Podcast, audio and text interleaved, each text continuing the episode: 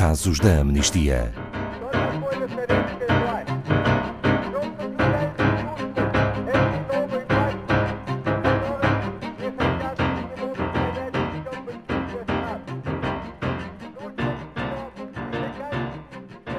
O caso da família síria de Raqqa.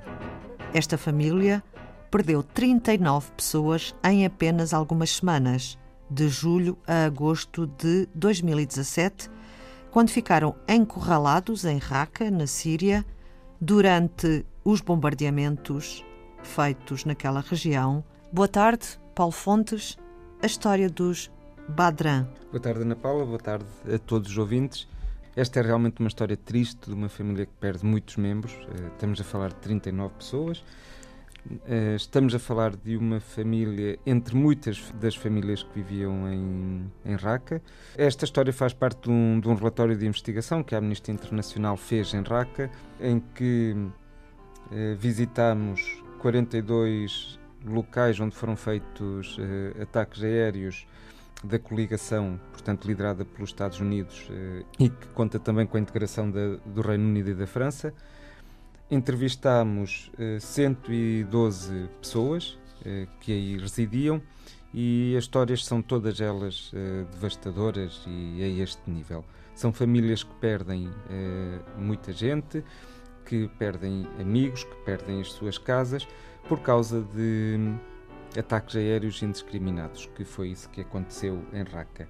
O casal Badran tem cerca de 20 anos e eram pais de uma bebé de um ano que se chamava Tulip, que era um bocadinho a esperança que eles tinham no meio de todo aquele sofrimento causado pela instabilidade e riscos permanentes que era viver em Raqqa eh, desde de há, de há quatro anos, que se tornou a cidade do autoproclamado Estado Islâmico.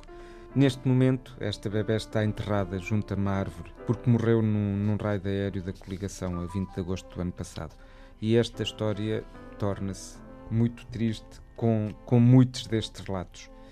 Uh, a família vivia num, num bairro a noroeste do, do centro de Raqqa, não longe do estádio e do hospital da cidade, onde foi feito um bombardeamento de artilharia dois dias antes de, de terminar o Ramadão que fez com que fugissem em busca de um refúgio numa padaria próxima.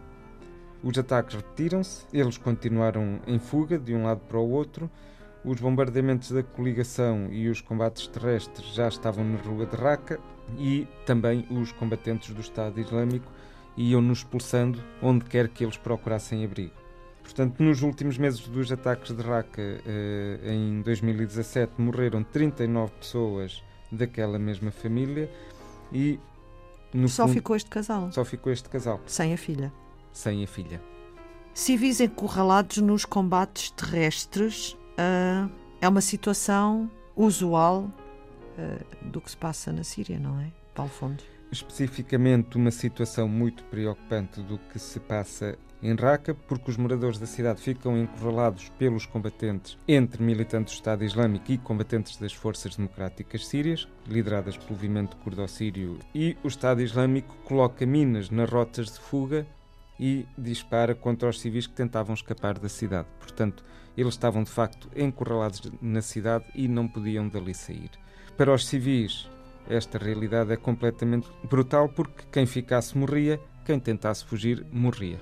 Paulo Fontes, a coligação, no entanto, insiste que não houve nunca uma campanha aérea com maior precisão na história dos conflitos armados como aquela que foi feita contra Raqqa. Num ataque aéreo é preciso haver muita precisão para que não hajam baixas civis, portanto, os civis não podem nunca ser atacados.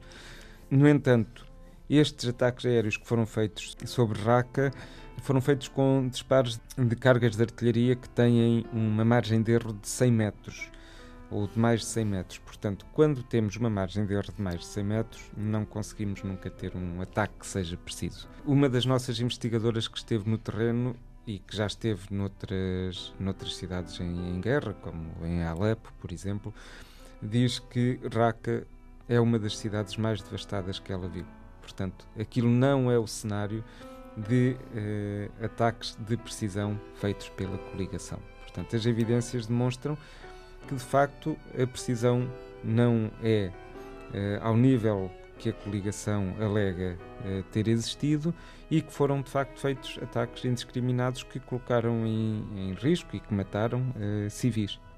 Paulo Fontes, há uma petição na Amnistia Internacional. Temos neste momento, de facto, uma petição na Amnistia Internacional a decorrer, a pedir para que seja feita uma investigação imparcial a estes ataques, que sejam apuradas eh, as responsabilidades e que haja um conhecimento público da gravidade destes ataques. E também, obviamente, que seja feita a reparação das vítimas destas violações. Obrigada, Paulo Fontes. Saiba mais sobre este e outros casos em amnistia.pt.